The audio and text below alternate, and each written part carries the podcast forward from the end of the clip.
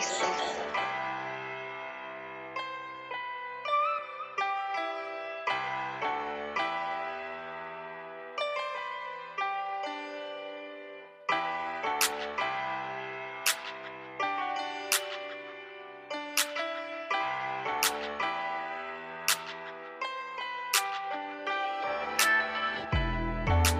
everybody. We back. Episode eight of the One Against the Grain podcast. This is a, um actually a special episode. It's kind of a celebratory episode. Um, a lot of big things happening. But before we get into that, let me let me give you guys just a, a little back little backstory.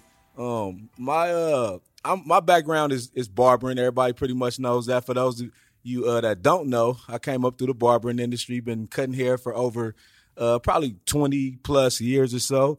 Um, when I came up with the concept of one one against the grain, one against the grain is uh, one of the most common hairstyles in the barbershop. So you typically when somebody walks in the barbershop and they say, "Give me a one against the grain," it's typically they're either trying to uh, fix a problem or they're trying to start fresh. You know, there. So when I started to say uh, one against the grain, um, somebody comes and asks for that, it's like, okay, I need a new start. I want a fresh start. And usually that start is uncomfortable, but usually something great is going to be uh, birthed from that. And what I say about fix a problem, usually it's a hairline or they going bald or something like that. So they come in, they say, hey, give me, give me a one against the grain.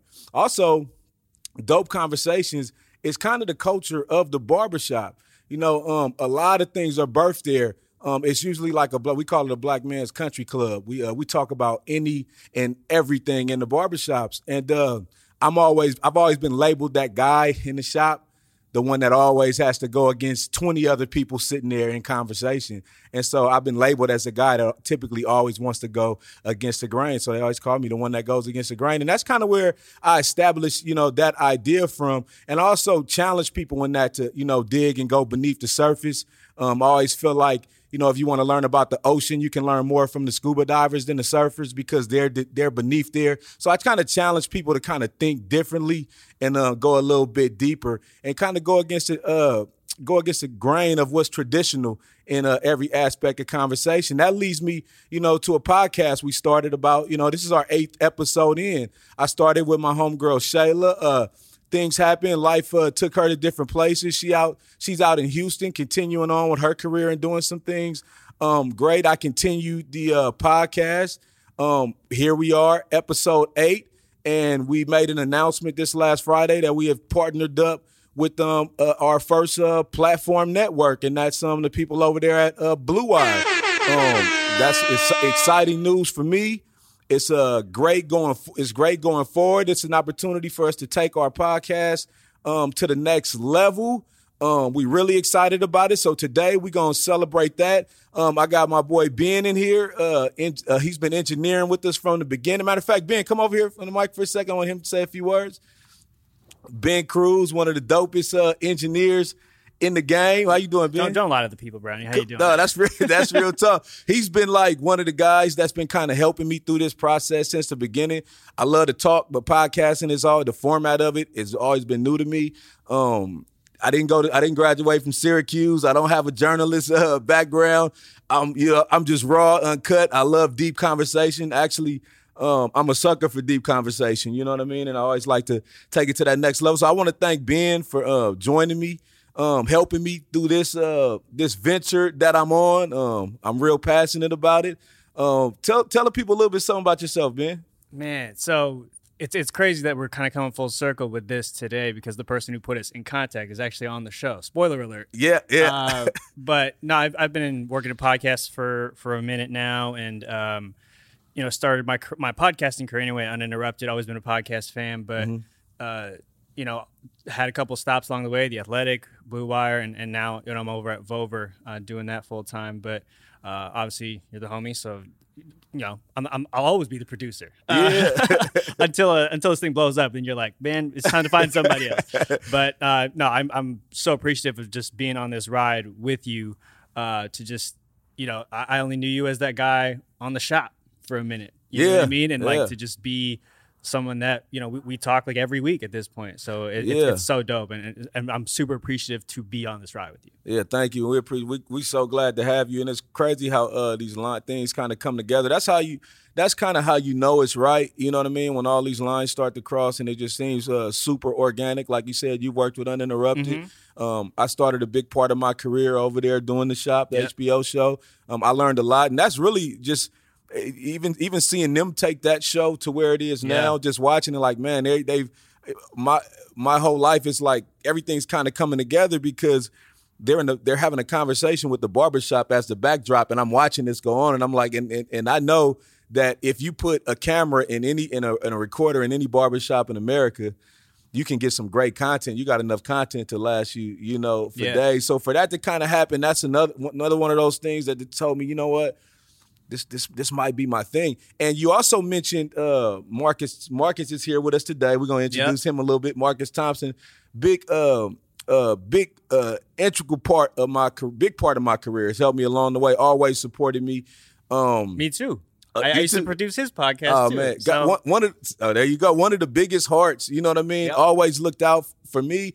Um, he turned me on to uh, doing radio interviews. So I, I used to do. First, of all, I'll start by saying I was the guy that years ago I was the guy that used to call KNBR. yeah. It you know it, it it it talked to those guys. You know they call uh, uh the ticket ten fifty and talk to those guys. That's when I was super nervous, didn't know what to say, but Yeah. just wanted to just get on the air.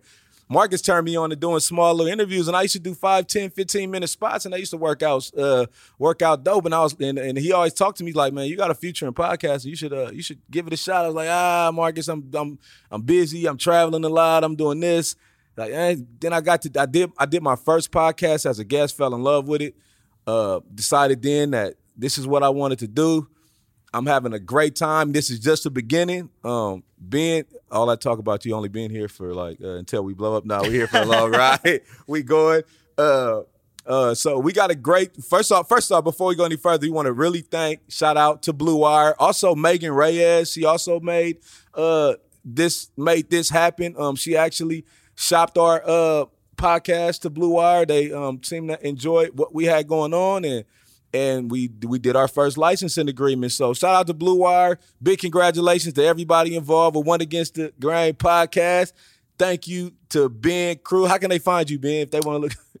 First off, he's busy as far as engineering. He don't have any extra time or room. He's busy. You but how can they find you? All, all, all the regular socials, I guess. Uh, Twitter, Instagram, at Cruise Control, Control the K. Control Hit me up. Control the K. All right, man. Thank you. Appreciate it. Appreciate it. So, so like I said, man, this is a this is a celebratory uh episode. Um, we're gonna have a good time. We feeling good. It's a beautiful Saturday in Oakland, California.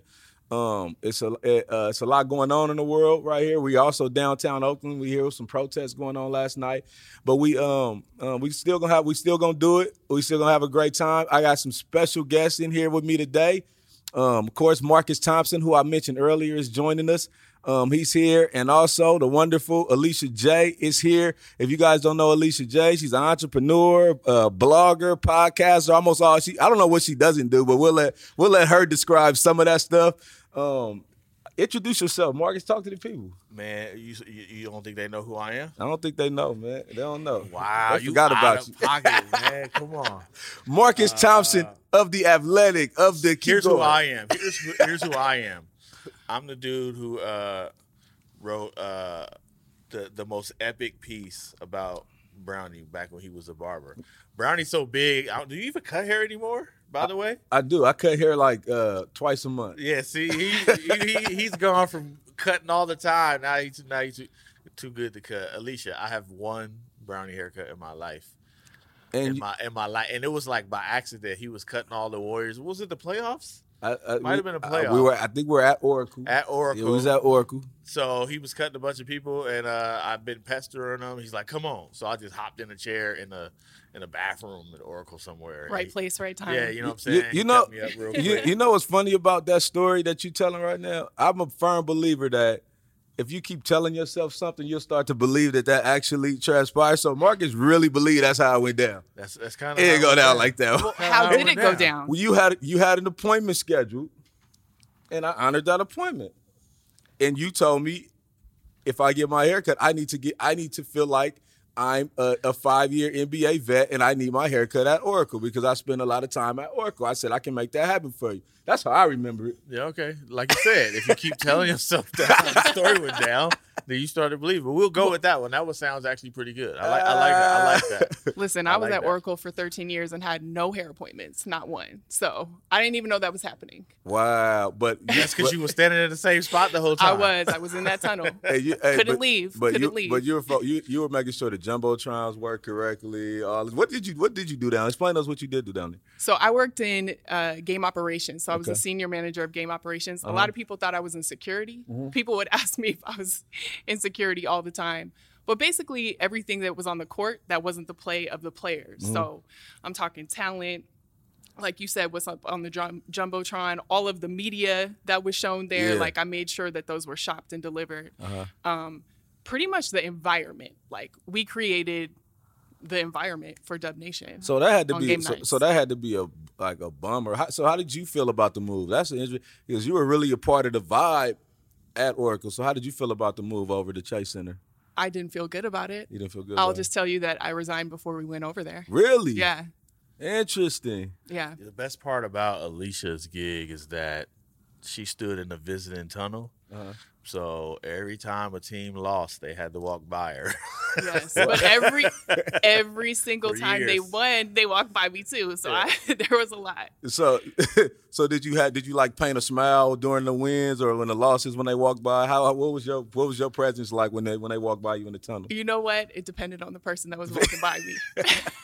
no, but for the most part, I just tried to keep it impartial. We were still working too. Yeah. Like I had a headset on, people just thought I was sit- sitting there, but there's so many voices telling us what to do. Yeah. But I will tell you one thing that was super hard is, oof, to this day, um, when Cleveland won, we had to produce their championship ceremony. Oh wow. And so, 2016, yeah.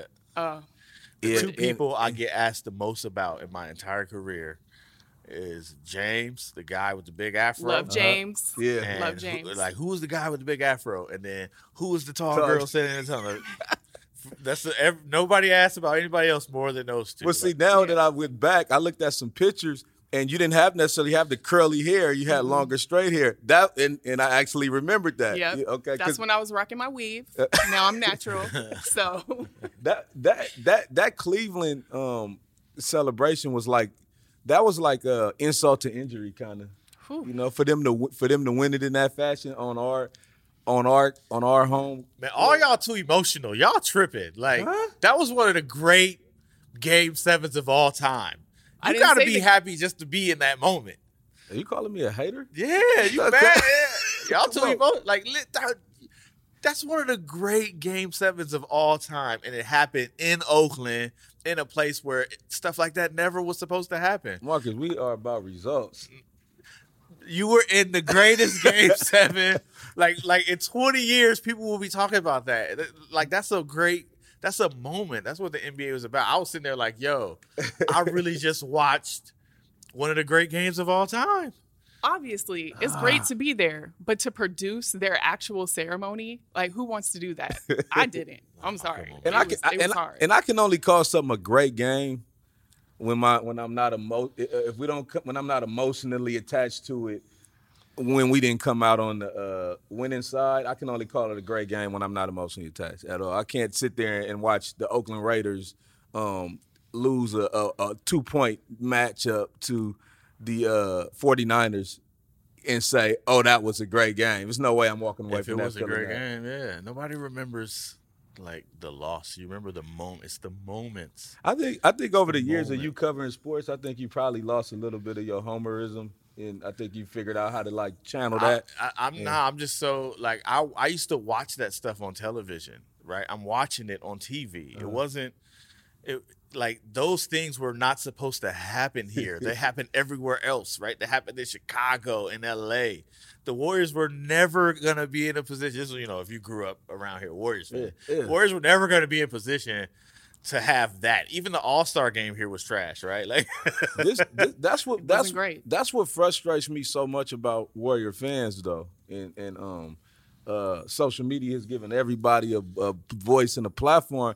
And when I see people complaining about the losing, when I see them complaining about, first off, in my opinion, Draymond Klay Thompson and Steph Curry, if it all ended today, they don't have they don't have to give us anything else. And I base that on um, the fact that half of my life was losing. They brought us three cha- three championships, and the and the treat they've been to four, and the treatment that they get for for a city that has never experienced winning prior to that, a, a area that's never experienced winning prior to that, the treatment that they get, I don't, I, I, I don't, th- I don't think, it, I don't think it's fair. I wouldn't even sign autographs or take pictures if I was them anymore. I leave it alone. Nah, come on. I wouldn't do it. Come I wouldn't do it. I wouldn't do it. I wouldn't do it. I, I do feel like we we have this dynamic where we act like where we feel like what happens on social media Uh-huh. is the world, but it's actually not. There are a lot of people who feel exactly how you feel. They ain't on Twitter, like you know what I'm saying. So there's a whole lot of people who Yeah. love them, who uh, the unconditional. That they're not like going bad because they lost to the Charlotte, you know, Hornets. But it does feel when you're on social media, it feels like a lot of criticism. But so I'll do that. Like I'll go to church and I'll be talking to people about it. They like. What are you talking about? like we're not on Twitter. we have no idea what Yeah, you're but talking about. social, Those dudes but, are great. yeah, but social media is the new, re, kind of the new reality, right? It is. If if it don't happen on there, it's it- just it- not a real reality. it's it's, it's just not a fake real. reality. It's not real. You can't rely on it, but it is what people go to. Yeah. That that is what they go to now. That's what they kind of look to as as Bible, as they would say, and that's not.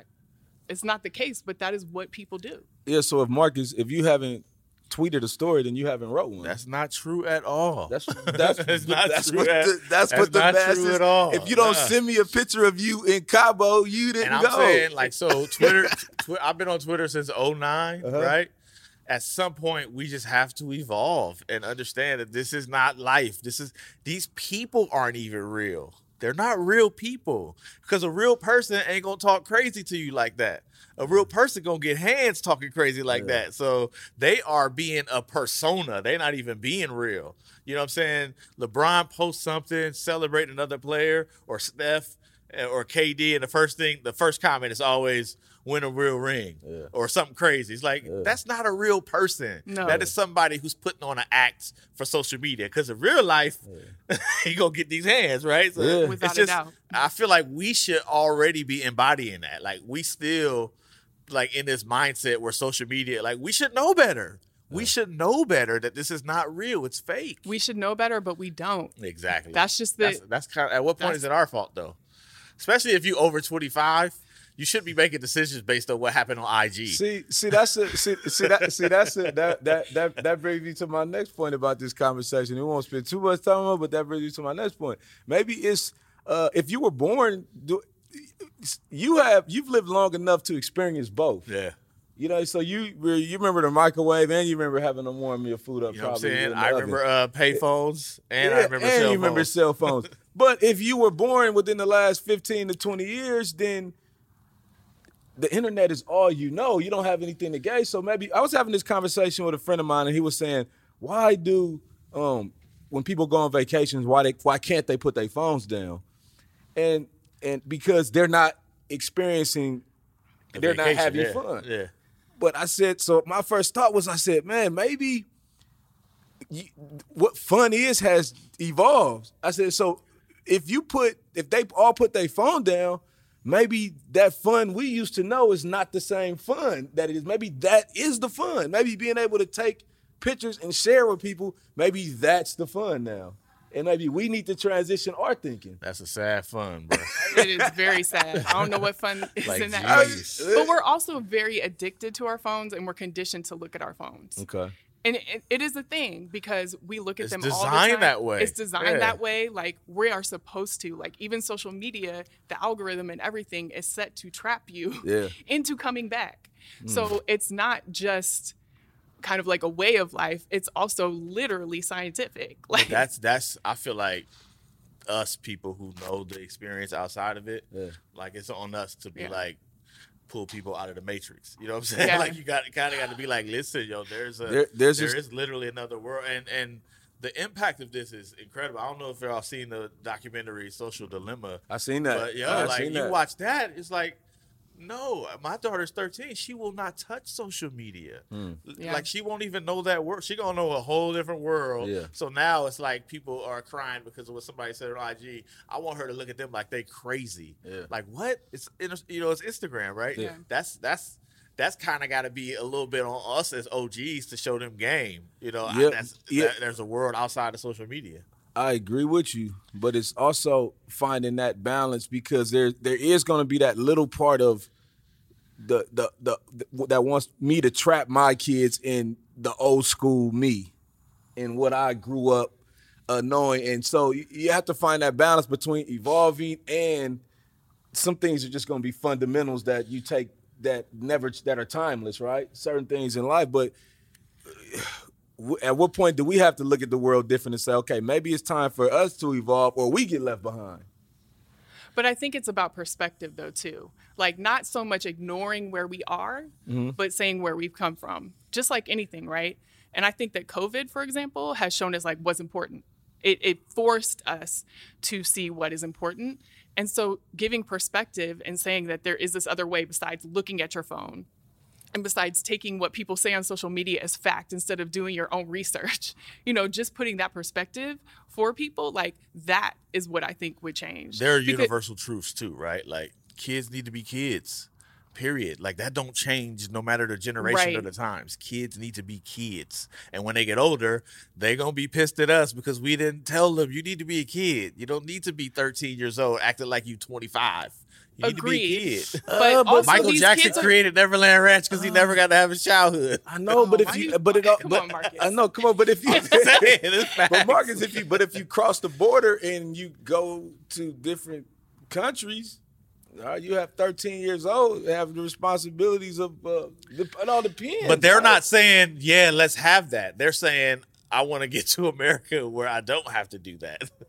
like, But but I would I'm also say you can't take it away completely though because when you go into schools, everything is digital now. Yeah. Like every single thing and sometimes even when you're trying to shelter your kid from that stuff, they get it at school. Like that's my niece started like she's on what the Google whatever. They do all their stuff and documents on there. Uh-huh. They have to you know, interact socially and things of that nature. So it's like you can't take it away completely because then they're not going to know what to do with the times. Well, that that's why I feel good about doing it because I'm not taking away completely. I'm gonna be, I'm gonna be the experience without that, right? I'm gonna show you another way. The world gonna show you.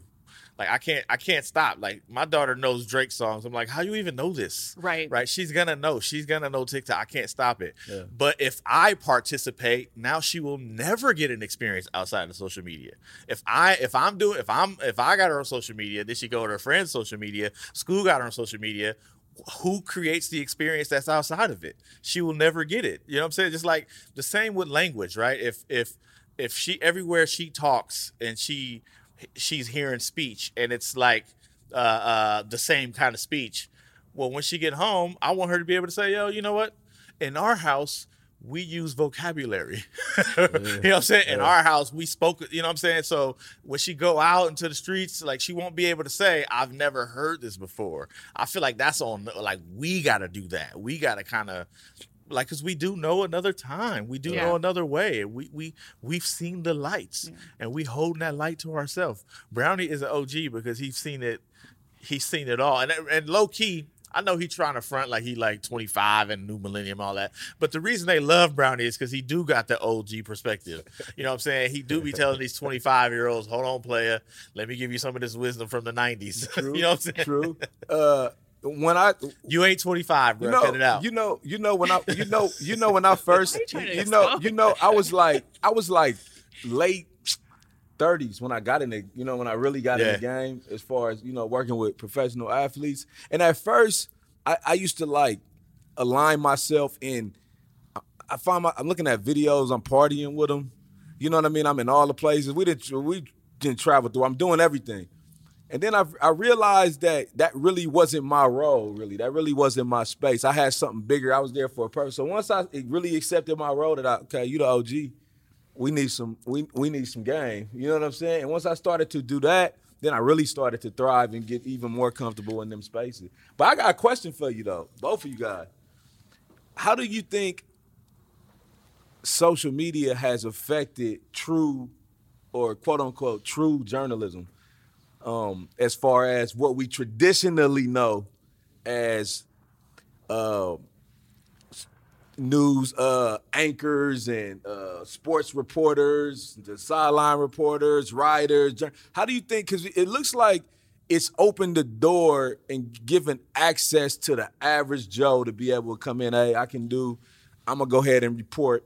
Um, on the Warriors, I'm gonna report on the Raiders or the Knicks or whoever, and they're actually starting to gain some following. And also, professional athletes have realized that look, I don't have to go to ESPN. I don't have to. Uh, I don't have to be a part of Yahoo Sports or TNT or whatever it is. I can. I actually am the content. I can own my own content. I can do my own thing. I got. I got. Uh, mil- I came into this thing. I left college with a million followers and a blue verified check on Instagram. What the hell do I need uh, ESPN for? How do you How do you guys feel about that perspective? And that's going to take us into Yeah, well, I mean, obviously everyone has their own narratives and Uh-huh. and social media is a way that you can control those. Mm-hmm. Now, it comes good or bad, right? Like as you saw with Paul Pierce. yeah. As you saw with that, like yeah. He got on live Mm-hmm. um, in a situation. A real life, just a real life situation. I didn't find anything wrong Oh. Right. with it. Did you guys see anything wrong with the Paul Pierce situation? There was only two things that I saw. What- what'd Uh, one That's is Kind of up to his wife. It's not. He's not married. He's No. not married. No. Uh, well, that I that was one of the things. So I heard he was married. Okay. I saw thought he conflicting was, things. yeah. I thought he was married, and for me, you messing up your wife's like like your union, like you are misrepresenting that union. yes. So that is the the thing that I had a problem with, and then also, and I know what people are gonna say, but did the strippers? Okay, what what's the PC term? Profe- uh, oh, Professional dancers. dancers. Were okay? they were, allegedly? Were Allegedly. they strippers? Were they? Was that was, was that his new oh. girlfriend? he just having. They just on it celebrate. there was multiple girlfriends in the room. Yeah, One yeah, was performing in the background. And I'll just say this: Did they give consent to be on video or on live? Obviously, those were. they smiled really. The camera, they were ready. It, it doesn't mean that they had consent. I'm just saying you don't know that. You you can't go. To me, going live is something that you should talk to people about in the room first. And I just I don't know. I'm Yep. not saying that he didn't, but I'm just saying that that is the only other problem that I have with it. I'm now, positive. actual- I'm positive that live benefited their careers. That- in- that reminds whatever me- their careers were. We don't know that though. There was, well, I didn't watch the whole thing. So, did y'all watch the whole thing? I saw the clips that were on social media. Okay. Yeah. But I'm just saying there, from what Was I there like understand, a long, bigger version? well, from I don't know. Oh. I saw the clips too, but I just I didn't see anything in total. But from what I understand, the person there was somebody in the background like actually like dancing. Like, did she say yes to being on live? Like, I don't know. I look, say what you want to say. That reminds me of when Snap was first popping in the Uh-huh. NBA, and people would just be popping up with Snap, and people be like, "Dude, you got, Yeah, you got to It's say a- I'm just something. saying. man. It's a- just be a- snapping." because we live in the because we live in such a a, a, a clout chasey uh, environment in society now. I'm I'm positive they didn't have any. It, I'm positive that their stocks went through the roof after that after that live. They didn't have. I any. hope It was- worth it because They took it. As, they took it as promotion. But I will say this: we're in California. Marijuana, weed is legal. First off, yeah, I didn't have a problem with there that. isn't a there isn't a there isn't a person alive that didn't get married and have a bachelor party and have Uh, strippers I didn't. show up to the. I didn't. Okay, you're the an- anomaly. Uh, it, that but I'm he alive saying, and he's sitting right here. So that wasn't literal. that wasn't literal. So, so what I'm saying is, and and we all know. Uh, I think some of the standards and the in the uh, and the uh, traditions of the way things. are, I think that's a little bit uh stuffy and old fashioned in a sense. We live in a, we live in America. America was built on a lot worse than what we saw Paul Pierce. You know what we seen Paul Paul Pierce partaking. I, I, I thought it was Who ha- who has a problem with what Paul Pierce did? obviously I personally, my thing is like that's what you were doing. If you want to show it, show it. Like Yeah. that's.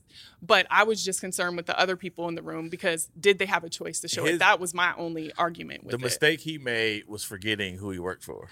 That's the mistake he made. Like he's in a, in the end, he's an employer, and his boss is Disney. Exactly, Like, but what are you doing? the the thing that was so intriguing to me the most about this is he shrugged his shoulders afterwards. I'm like, oh yeah, well. he uh, he clearly didn't. Yeah, and that goes back to Brownie's point Yeah. about owning your own narratives and being able that, yeah. to push your own voice because he's going to get a deal that's far better than what he just Yeah. left. I mean, I think somebody, I think they're probably doing it for publicity, but already gave him a six figure, like proposed a six figure deal for him to be on his own show and run his own narrative, and he'll he'll make even more than he did. Yeah, and that's I- the and that's the power of it. The social media aspect of it. That is the that's the power of owning your own content. And and and I, I hate to always throw out LeBron James, but they're so they're so far ahead of that curve. They've been pushing this narrative for probably the last 10 years or so of trying to get athletes to realize and understand that. We thought Ant- Antonio Brown probably not the sharpest tool in the shed, but we thought he was nuts when he pulled out the uh when he pulled out the camera in the locker room after they won was that a playoff game they won and he got in trouble Yeah, and, yeah. and so we thought he was nuts but he kind of understood that when you're on the football field they want you to represent that shield not your actual self and you keep that helmet on actually you get a you get a penalty if you take that helmet off you know on the field. But guys are starting to understand that we are the we are the content we are the product. We are the product we're the talent we're the content. Outside of that you have you have you have nothing. And now social media has provided the same style platforms that you can get. There's there's nothing that um, espn can give you that you can't that a, a tweet from lebron james can't get you right So I don't understand what the issue is if they're willing to deal with the consequence of their employer. Like, what's the problem? I mean, are we saying they shouldn't have consequences? Because Antonio Brown should he not have been pen- penalized, or should uh, Paul Pierce should not have been fired? Like, because I, I don't get what the problem is. I'm, I'm having a hard time seeing what the problem is. the pro the, i think the problem comes in is that he was fired Why? How come he get rights but they don't? Yeah, I don't honestly. I don't think. Listen, he knew what he signed up Yeah, for when he signed the contract Of for that did. And he job. knew. But I think the interesting part is just that people are now seeing what those contracts Yeah. do to them. Yeah. They're seeing that these companies do own their likeness and who they are, and give them parameters on what they can say and what they can do. But- but ha- and now they're creating their own lane to be able to be themselves. clause. but hasn't Every he one ha- of 'em. but hasn't he had multiple job offers uh, I'm just saying, Yeah. if he since made a then? calculated choice that I'm gonna do this, and if I might get fired, oh well, like that's fine. This idea that he shouldn't be fired, like, Oh, I don't- If I run a company, I get to pick what type of people I want around. Period. It's Listen, my company, and if he doesn't want to do that, he can feel free to leave. I don't see what the problem if is. Paul Pierce was if Paul Pierce was actually good at his job, he still would be there right now. that's the choice of the company, though. If Yeah, I I, own the company, I can decide what I'm overlooking, what I'm not. Like I understand, Paul Pierce has every right to do what he wants to do, including behave how he wants to behave. And if he signed a contract and he violates it, he can move on and get another gig. Right. right, yeah. But I don't know if we're saying if the if the narrative is he shouldn't have been fired. I don't understand why he gets all these rights and not the company. Yeah, but there's labor there's labor laws and stuff too. Period. And I and I know that's private industry, but if you if you if you went through life and you said, okay, that's the prerogative of the company, there'd be millions of just everyday working people that'd be out of jobs just because the company said. Uh, we- Actually, they wouldn't be because you got to have cause to fire people, and clearly they did. but that's what we're disputing. The Right. co- we disputing well, that's the cause. not that's a so now we're not talking about what Pierce did. We're talking about what's what's more what's the moral Yeah. code of the conduct, right? Yeah. That's but literally he signed the deal, so that's, that's no, and I agree. I actually, my argument isn't that he they could have fired him. They, did fire Yeah. him, and it was he knew part that of the when he did it. I think he wasn't tripping at all. but that, but that's my my thing is Yeah. that it's so interesting how, and I'm glad that athletes, people in general, have these avenues to go and tell their own stories and do whatever they want to. Now, granted, I think he, what is he worth? Like. He, Yeah, he has the ability didn't need that like it's different than us like walking away from a Yeah, he- 1.5 million opportunity good, man. He the truth. he's straight. But at the same time he knows the the power that he has to be able to create something on his own because those opportunities weren't there like what 15 years ago? 10 like mm-hmm. it wasn't as abundant as it is now. And i think it's a driving force in media. It is Hey, I'm just, I'm just, Sports I- media, especially. my, look, the No bright question. side of it to me, I'm enthused that he finally got the farewell uh, tour that he was. He thought he, was was looking- Kobe. He thought he, thought- he thought he was Kobe. So he finally got the farewell. To, you know what I mean? So that that's Draymond part- still was out of pocket for that, man. Yeah, no. Draymond cut deep on that one. Like, dang, Dre, you gotta chill. Oh man, he fi- he got the farewell These tour. jokers still ain't learned either. Like, you cannot go to war with Draymond. He's No. going to go for jugular. Absolutely Without not. a He gonna get the last word every time. yeah. every time. What? So that brings us to another discussion. Shannon Sharpe, uh, for the last five years, whenever there's like some uh, uh, social unrest, anything going on, he speaks openly to Skip Bayless um, about it, and it always strikes. It, it, it seems to me like he's trying creative ways to get Skip Bayless to understand what it's like to be black. Am I wrong? If you say, I got black friends, and you can't empathize with what the plight that they're going through right now, you don't have black friends. You know black people. There's a difference between the two. That is true. See, that's what that's what we're starting to see when they speak out. He, the Brian Urlachers, and all these others talking about I got black friends. No, you know black people because you you lack empathy. You see what they're going through. You see what's happening, and you pretend because it's political. And Skip will never, ever, ever understand it. He'll never get that. He, Never. He he he, he go, Shannon Sharpe. He digs deeper, digs deeper. He keeps comes up with all these crazy analogies to try to get. Skip will never understand. No. Skip seem like he's uh he he's starting to empathize a little bit, but Yes, a little bit. But every time you watch these conversations that he has with Skip, mm. Skip always centers himself. He always brings it back to, well, I, I watched a clip last night where he was talking about a black woman who helped raise him. Uh-huh. And and he was centering it, well, I had, you know, I had a black woman help raise me. So mm. I know that doesn't mean that you understand, Skip. It doesn't mean it. And I feel bad for Shannon because he's literally just like trying to get this man to understand what it's like and he won't that's the ever that- understand. That's the that's the the So fif- why try? That's the 50, 60 year old I have a black friend argument, right? And that's where that's what Shannon Sharpe, you know, talked about, right? If you're not social media has also made it easy for us, the ones of us that have white friends, it makes it easy for people to your job is easy. You can just go on there and share something. You see a post, screenshot it, boom, I posted it, now I satisfied all my black friends, right?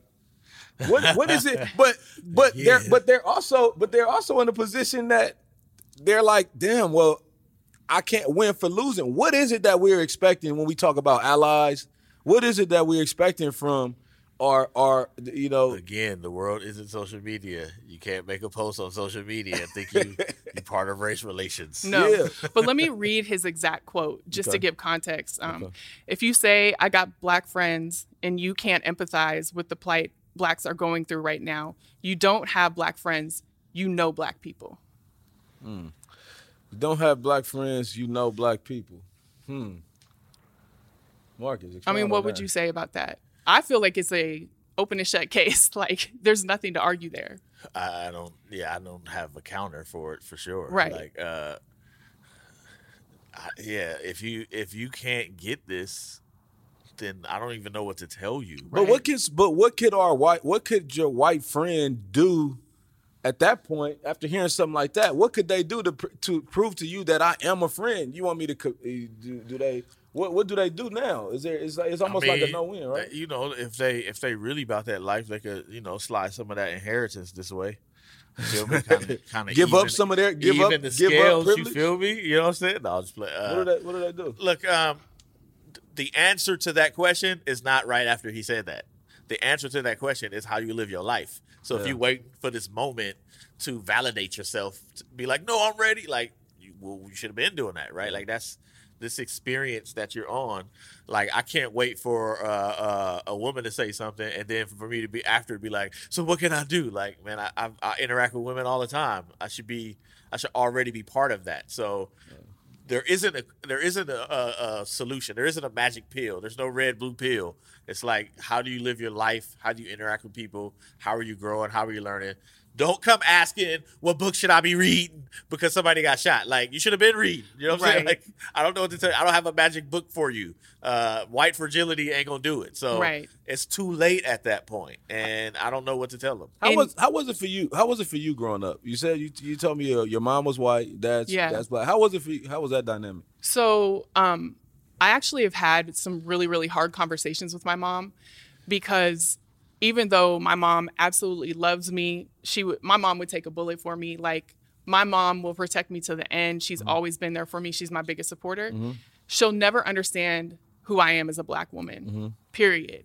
And I've had to have that conversation with her because it's hard for me to have any type of discussion about race uh-huh. because she does have white privilege, you know? So when we have these conversations, it's very frustrating because she won't understand what I am saying or how I walk through this world or what happens to me as a black woman. Um, she doesn't understand the way that I feel. Even when I went home, right now at this current moment, and our neighbors had the Don't Tread on Me flag up and the Blue Lives Matter flag up next door to my house, my, my home that I grew up in. Mm-hmm. Or when I walked down the street when I was little and the first time I was called a nigger was somebody saying it from a house, mm. calling it, calling me and my brother that. And I'm like, what was I, like nine years old? Mm-hmm. So Where was she- this? in Beaverton, Beaverton, Oregon. right, Yeah. So when I grew up, I, I moved from Portland, Oregon. Mm. Um, we lived in a black community. I was surrounded by black people. I lived with my father, and then when my parents got divorced, um, we my mom moved us to Beaverton, and it's a very short time away. But um, I was berated for my race and also my height the entire time that we were there. Even when I did play basketball, and I was, you know, a star, I guess you would say, at, in high school or whatever, I still got it. I got it called on the court.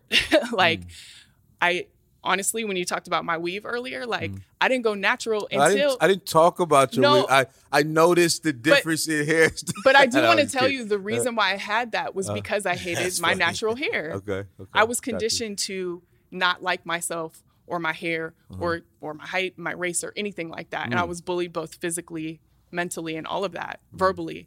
So, um, and, and no, I don't want anyone to think because I'll put a weave in my hair in a minute. Like it's it's not. But the reason You for me to life, have it, huh? I'm a listen. I'll change up my hair in a second. Like, but the reason why I had it at that time was because I didn't like my natural hair because I was conditioned not to like it. And also corporately, it's not really adopted, but that's a whole nother podcast that we Oh, can talk about. Can I- can I ask a real serious question? Sure. Yeah. Like, um, and you know, keep in mind when I ask this, like, it's because I'm I'm really curious and it's really important. Mm-hmm. Y'all really listen to Sk- Shannon and Skip? I don't. I li- don't. Oh, no. li- listen, listen, Listen, listen. I- I'm on social. I'm on social media, and so was about- sometimes you, y'all sometimes you're to drop a product. pig. Like, no, Listen, I, I follow people that listen to, so I'm a product of my social media environment. Sometimes. Well, and also that was a quote that went viral. I mean, it was like everywhere. And so when you Yeah, see that's what- that, that's you what I'm I have don't to know. Y'all was into it. talking like y'all's But- faithful listeners. I was like, I don't know No, what's going on definitely here. not. I, I never watched. it. Definitely not. Uh, I'm but- glad we got that cleared up, Ben, because you know I was wondering about these two over here. You're about to get up and leave. Yeah, but he, but that's not that's not the first. He he does this once a year, you know, around these issues, and now we got uh, it's still going on. Um, I don't even want to. I want to wait on the conversation about you know the uh, the Chauvin case and all that. I'm curious to see what the verdict and that's going to be. Um, uh, that's that's that's interesting. Although I feel like there's no defense there. The defense was horrible, all that stuff. But how could you defend that? But anyway, but I really would like to kind of while we're on in, in uh, talking, I'd like to talk about the uh, mass shootings just a, a, a tad bit. And when I looked at the statistics, I don't actually have the numbers in front of me, but the amount of, of mass shootings that has have happened within the last ten years are insane. But I noticed something, and y'all can correct me if I'm wrong. They've de- they've defined a mass shooting as four or more. And I wonder if that was strategically done, right? Because if you do that, then you change the narr- then you start to shift the narrative. We all know that all the the mass shootings that have been done by uh, white Americans dealing with middle issue, a mental issue, or whatever that that, that that narrative is, it's been eight to twenty.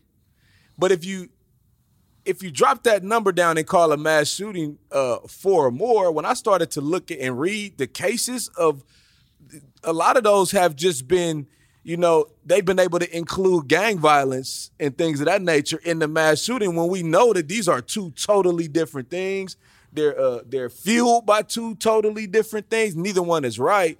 But I'm trying to figure out. Uh, it's like we're in a space where they're literally trying to clean up and not trying to say, okay, mass shooting is specific to this uh, group of people. How do you, how do you guys feel about the mass shootings overall? Well, They're they're bad. Yeah, they're obviously terrible. I think, actually, I know there's been 147 mass shootings this year alone, um, 610 last year. But do you know? Do you know in that 147, they're they're actually including shootings, not even just people getting shot. Drive-by So four people get shot. Four people get shot. One get hit in the ankle, one get hit in the leg, other injured. Nobody died. They're considering that a mass shooting. But we all know that's different than somebody just walking into a church and and leveling the whole church or walking into a grocery store and just we know that's different. But now they're they're, they're changing the narrative by including these other events in there. That's how you get to that number. But I would also say, yes, those are different things, but shootings in general, I like was gonna say, is, it- is and- it better if No, if it's, no, if this year- But it's no like, oh, that don't even trip. That's that's just for. It's not, but why are we able to have a, a certain type of violence that's exclusive to us? When they want to paint, when they start to talk about mm, gang, Gang violence, violence, and they yeah. want to talk about that, they want to make that exclusive. Well, you- why not? You can have your category too. I would say even if they're trying to include like four more into Yeah. the mat, you know, to to make to diversify the mass shootings, it's Yeah. not working. Everybody knows white people. like so Yeah. it's a bad PR plan. you know what I'm saying? To say- to say- to say four it. or more. Well, so there's a mass shooting. There. Ain't nobody, especially if it's in like Indiana or Colorado, ain't nobody thinking that's a you know that's somebody. But you automatically know what it is. Matter of fact, remember the uh the DC sniper? Yeah. We were all like, Yeah. like it was like, yo, that dude was black. we was tripping like, no way, this is crazy. But Right. I we think know that, who I, it is. I think that was why it was took so long for them to catch him because nobody would have thought that. He, that I- Bruh, he was walking around a place. Right. I tell you, I think about it all the time. I go to the gym in the mornings, and I'm at the gym, and I think like, damn, this is like anytime you're in the public, like I, life is go cha- down, it, it changes Yeah. the way you look. You go anywhere, you go to the mall, you looking around. People come in the barber shop, they want to just use the bathroom. You know, if you, it's like it, it, it starts to. It starts to the pro. It starts to program the profiling Yeah. now. You you know what I mean? Here's the part that I don't get, right? Especially for all these uh, gun advocates, right? I'm waiting for some Second Amendment, like, you know, preacher, somebody who's like, you can't take away my guns. I want to see one of these mass shootings get dropped by somebody who got a gun. Like they, you mm. talk Yeah, all the- this best, and the- you never save the, the poli- day the with your police- Right, strap. never. the police have the the police have the guns and the opportunity. But I'm saying, nah, nah. They talk about I gotta have my gun on me for protection. Right. Somebody come shoot up a grocery store. Why that dude never get dropped by a civilian with a pistol? Right. Like, where are the if where it- are the guns You know that I'm are saying? for protection? You, you saying you, we need to protect? How many? You said how many? 147. yeah. All of them This died. All- the ones that died, all of them got killed by police or got arrested. Ain't nobody ever been like, "Oh, I'm strapped. I'm ready for this moment. Let me drop the There- dude." there's a It there's a, never happened. There's a there's a statistic in California that says 10% of gun owners in California own 10 or more guns. Yeah. So that means that so that's right there. That the heart doesn't come with that. I'm just saying, the This dudes is- posted at the Capitol with the straps. Like, how come you in, in Aurora, Colorado, you can't drop the dude who's shooting random people? Right. Because the, a lot of time, uh, some some heart got to be attached to, to to some of that. That's as 'cause you- I just don't get that. Like, man, I'm saying if we in here, right? If we, if you strapped and somebody just in here just shooting up Whole Foods and you got a gun, what you gonna do? Hide behind the vegetables? Like, or you gonna pull out your piece? That's why you That's carry, the right? point. This is what That's you the point of you for. carrying That's it. what you got it for. And I think Yeah. a lot. I think a lot of people Monday morning quarterback that where they my gun was jammed. Like, oh, was stuck. Like, yeah. Yeah, but I, it, it, it, I guess it's hard to it's hard to know how you uh how you would react I mean, I got it, bro, but it's so many. There's not one. Can we get one time where it's like Right. the hero dropped the dude? Can we get shooting- can we get one time where the police drop the Right. dude? And and that's the thing. Goodness gracious. You're literally you're literally shooting all of these people who don't even have anything. Yeah, but the person who's time? actually shooting bullets out of their gun, you can't take them down. This- and then you put them in the car and you take them to Burger King. This, Da- this, Like, I can't do it. This Dante Rice situation. This dude got pulled over for. I guarantee fifty percent of Oakland is driving around with expired tags through East Oakland right now. Well, and they said it was ex- expired tags, but he told his mom on the phone it was air fresheners. So they Yeah. can say what that narrative, they can say They whatever they want for the to. air. But they pulled Which all those little laws is designed to give you Exactly. reasons to pull people over. Pull- That's- Exactly. That's all it is. designed to pull you over to see if there's something else going on. Give him something to do. You see, and then the 13 year old dude who got killed, he had his hands up. Yeah, Video yeah. We talked. We talked about that. Shot that. him in his We- chest. We, we talked about that. Uh, we talked about that earlier. You know, I was wondering if I didn't see the video, but I was wondering if that was a situation where he he had the piece on him and did one of you know you you you on the block and you got your bundle and you just see the boys and you toss it real quick, but they already saw you and was it like a bang bang thing like that or was it like Body uh, cam or like him like was like his He literally hands? was Body like cam showed him like this, bro. hands like, up. There was Got a you. light, like literally a light on him. He has his hands up, and then Got you. they shoot him in the chest. It's like they just on. It's like they uh. It's like they on go. We to the point where we wishing like police kill people, like just to make it fair. Like what what, what is happening? Yeah. this, is, this is crazy. Like how come you ain't kill him? like, this Man. is crazy. What kind of this is? And I don't honestly, I don't see. I'm I'm for I'm for gun control. I don't I don't see a reason why anybody needs more than one. You know, Not to mention like how many people on our side of this in jail for having a weapon. Right. You know what I'm saying? and, and majority of the time we talking the difference between you know uh, illegal uh, weapons compared to registered. You know what I mean? And and the, I don't I don't I don't think the background check thing. I think that's null and void. I, I don't think that's relevant because I could snap today. If something could send me over the edge, I may have never ever been to the hospital for. Right. For you know what I'm saying for uh, uh, anxiety or any type of mental anything, but Well, people don't even need that anymore. People are making one of the biggest things that Biden has in like the reform that he's proposing is the ghost gun part. People are like making them 3D guns now in their homes. They don't need any of that. So that's one of the biggest things that he's know how doing you reform do that. for. Is it like Play-Doh? Like how you making? I don't know. uh, is it called you- That's go- beyond go- me. ghost guns or something like that? Yeah. I I know know you can make it in a printer, like a 3D printer. Like what? Like I don't even get that concept. Like Listen, I don't I need that printer. Like can you make something else? Can you make like a house? You can make pretty much anything on 3D printing at this point. Can you make some J's? I- I won't be on the sneakers app ever again if I can 3D print me some J's. I, they they uh, there was a uh, there was a there was a uh, there was a post I saw and it said uh, from a friend of mine who said, "I wish that we could retaliate without consequences when these things happen. I wish there was a scenario to where we could uh, a, a, a black man could lose his life to the hands of uh, unarmed black man could lose his life to the hands of police and then we could retaliate without um, consequences. That Retaliate on who? the police. And I think it came on the I think it also came out of frustration based on um watching the uh the kid get pushed out of his neighborhood by the old army vet that that uh video was Yeah. kind of circulating. Yeah, yeah, yeah. Um, so all of that, so people started thinking about just kind of retire. But you know, the difference is like, um, my, my take on that is, sometimes when it's a cause big enough, you don't worry about the consequences. And I think, that, I think that's kind of what's going on. I think, I think we, uh, there, there was always those uh, memes going around about we're not our ancestors.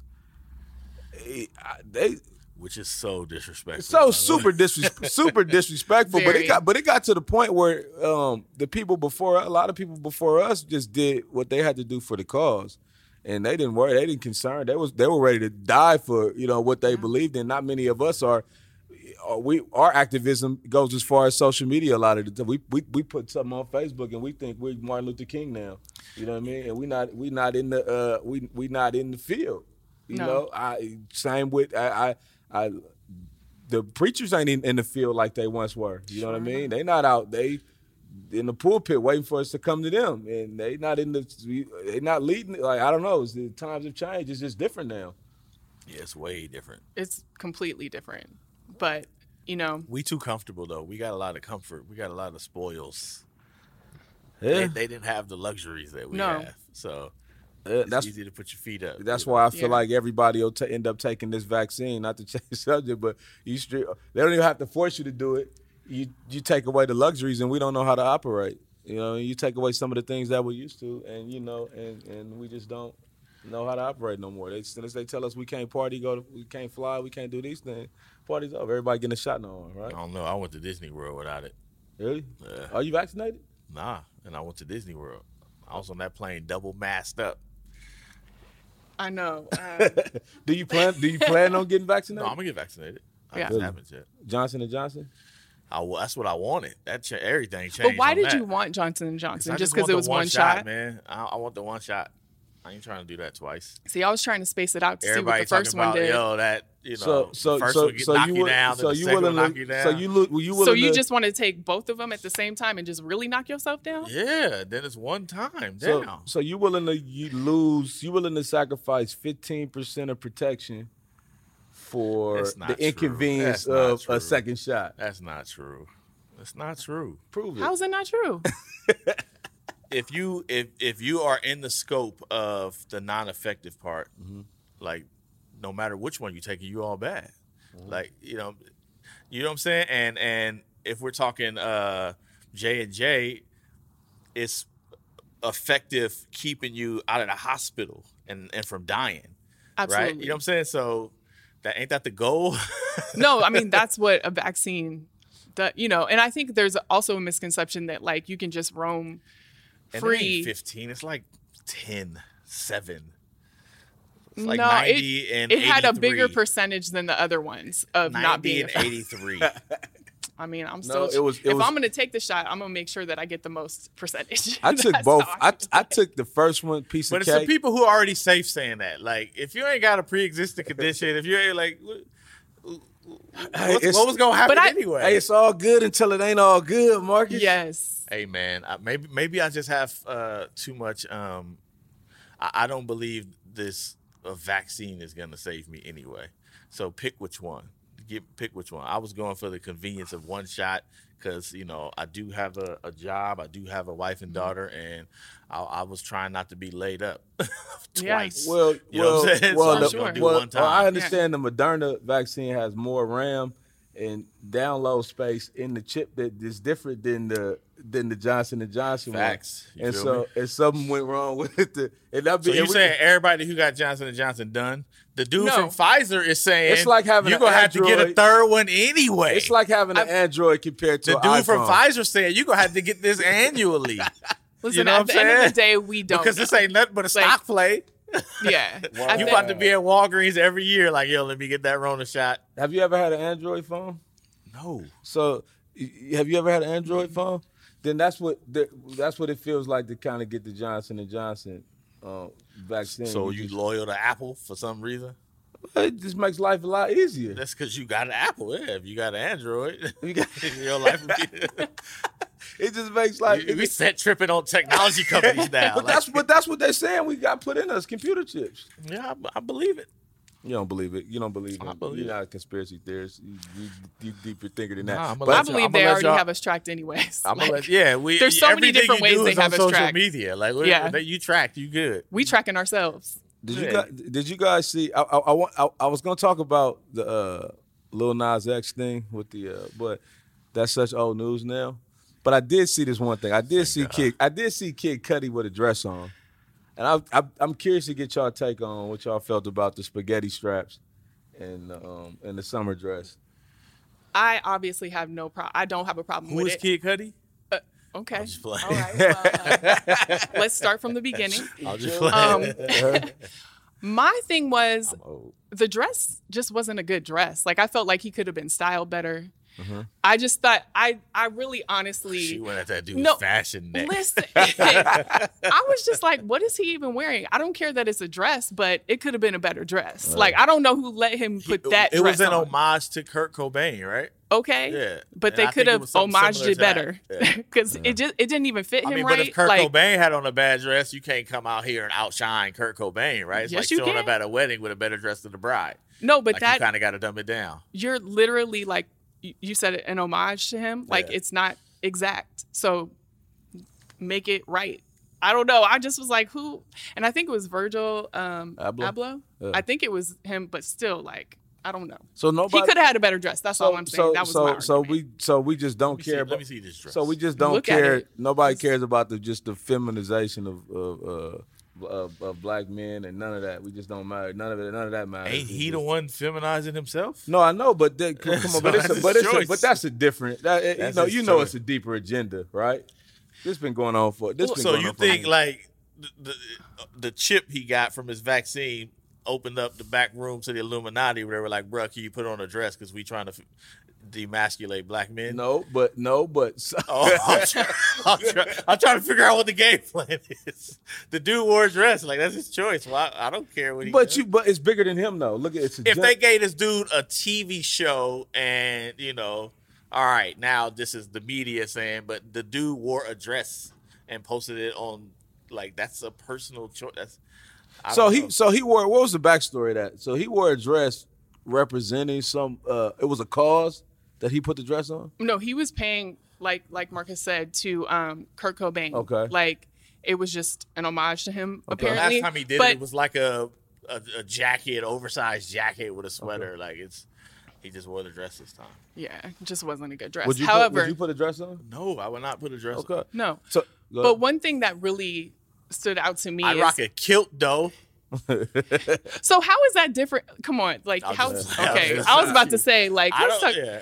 But but for me, everyone was like saying how brave he was to stand up and, and wear a dress, being a cisgendered man, and Yeah. like all of this. And okay, whatever. But at the same time, there are people who are transgendered who First off, wear we're, dre- we're going first. Cisgen, cisgen. I just found CIS. Explain to us what that means. I just found out about that, and a lot of, if you if you don't know what that means, um, she's gonna expl- explain to us what that means. Well, listen, I am not an expert in this. Okay. I am still learning myself. And Okay. I think that everybody is still learning themselves. But however, um, it's somebody who identifies as a man and was born as a man. Okay, so I would be considered cisgender. The gender you yes. were born as. Right? Yes. Well, That's also, and you identify as. Yeah, cisgender male. Cisgender means you identify as the sex you were born. with. Yeah. But there are people who are who identify as transgender who wear dresses that are literally killed because of Yeah. it. So let me ask you this: and so if he is helping some young person who probably you know is traumatized and being, if he's helping, is it is it a good thing? If he wears a dress and, and he's helping some young kid who's having who's having to deal with this, and now he feels better about who he is and more brave and more courage because he watched Kid Cudi. I mean, the, the Kid Cudi talks about mental health too, right? Right? He's and and I know a guy specifically who who talks about Kid Cudi as like his albums helped him deal with his depression. So we, It ju- it we, just would, say- we, would, we would praise that if he helped the kids with depression. Can we praise that if he's helping some kid be comfortable uh, as he works out or his uh, his gender as he grows up? It just, but it seems like th- these mental health, these issues are growing and not getting better. It's like the more sensitive we become to them, and the more the more everybody is coddled for every little thing. It seems like it's it's it's just it's growing out of hand. It it, it's, it seems like it's going crazier. Like the problem is not getting better. So how do we address that? That it, it, Get off social media. social Stop media acting like it's the world. Literally, you saw on Social Dilemma, right? The, This the spike in suicide and suicide ideation among 12 year olds. Like, mm. it didn't exist. It literally did not exist. Social media hit is through the roof. I mean, you can't get more. like, that's basic. Like, it's right Yeah, I really, I really did feel like, I really did feel like when I turned off social media and the news, I really felt like COVID didn't exist. When you turned it off for, if you turned it off for ten days, you really were oblivious to COVID being around. Uh, around. That's really how I felt. And I don't even mean turn it off. I mean put it in its proper perspective. Yes. It is not life. There are literally people who do not participate in Instagram. They don't. There there are perspectives that are not driven by like I I don't even tweet. I used to be on Twitter all the time. I don't even tweet anymore because you know where we from, man. Like people start talking crazy. Like Yeah. you gotta say something back. Yeah. So that's me giving them validation as real, dude. you're not real. You uh. you are acting right now. I'm not a thespian. I can't act. So I need to I need to pull back. And I know when I post it, it's gonna be some thespians got something to say, right? So I- uh, you got to put it, help people put it in perspective. But it's I, I not think real. I think the, the the amount of people that are not on social media, I think that's the mon- that is definitely the got to be the minority right now. I think there's Very more. much so. I think there's more how many people, people? on how many social people media on than. Twitter? I don't know the numbers. You It's like know I the a don't know the numbers? billion numbers. people. Can we get the info on It's a that? billion Can- people Can on you look Twitter. that up? I, I, I'll be curious to. I'll be It's a curious. to know the billion numbers. people on Twitter. How many people in the world? We're approaching eight billion. There's a billion people on Twitter. Yeah, probably. It's, But you're also just looking at one platform. There's so many different platforms, and people pick their platforms that they're Oh. on. Yeah, but and everybody's they all on- push they all different on 'em. things. They all and on 'em. Now you got. And now you wanna- nobody's on. Nobody's on And- just one. You might use just one, And but now you, you, add them all. now you add OnlyFans to that mix, and that was really out of hands. 192. There are 192 million daily active users on on Twitter. It's not a lot of people. That's active users. yeah, that's active users. That's not even a lot of people.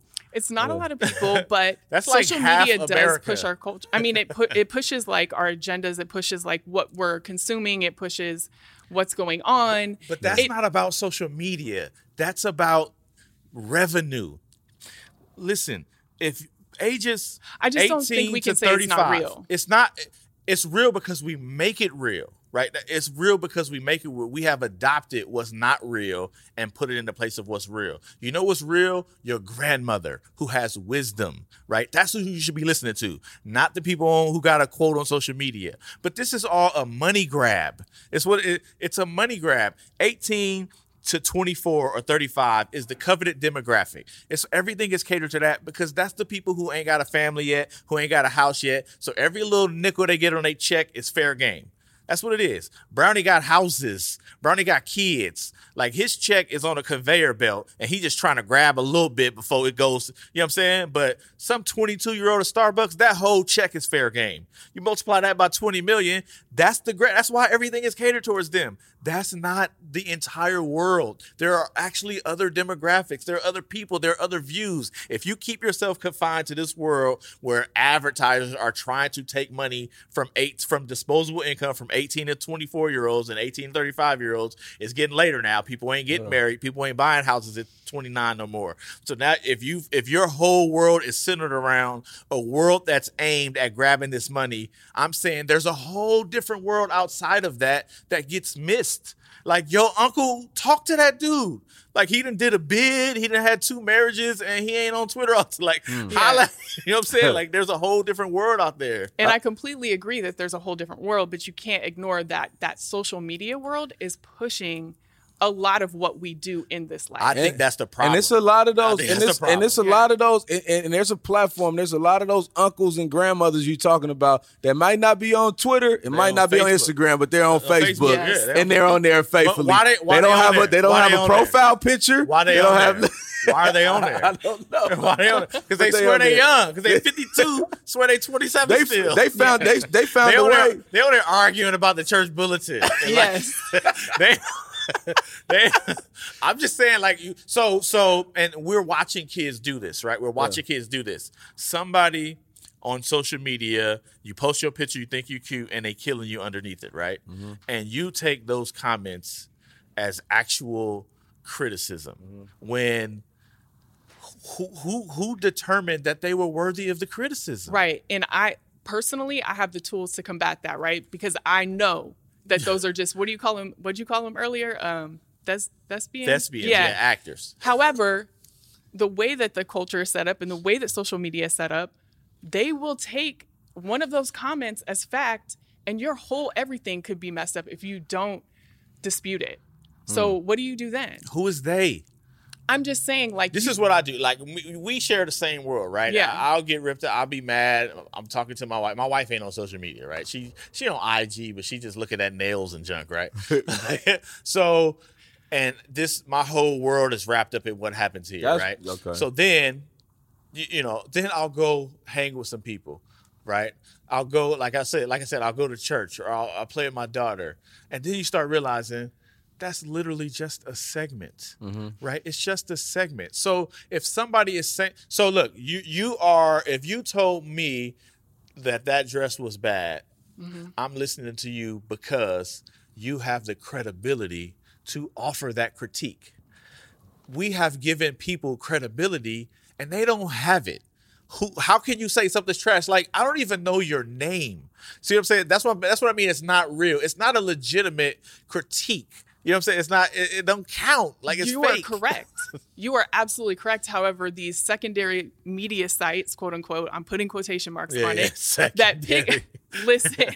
well, maybe secondary is giving them too much credit, Facts. but they are taking those, you know, statements or whatever and sensationalizing them, and then a whole thing opens up, and then someone's whole credibility is shot. Because of one person saying something, you understand? Like it's like a snowball effect. I get it. So I you have to stand up for I yourself also in some respects. I also believe, and I, I stopped standing up for myself, right?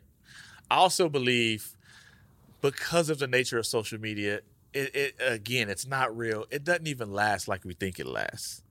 It's not, it's not, you ain't going, we used to go to school with the bullies. We used to go to school, you got to see them every day.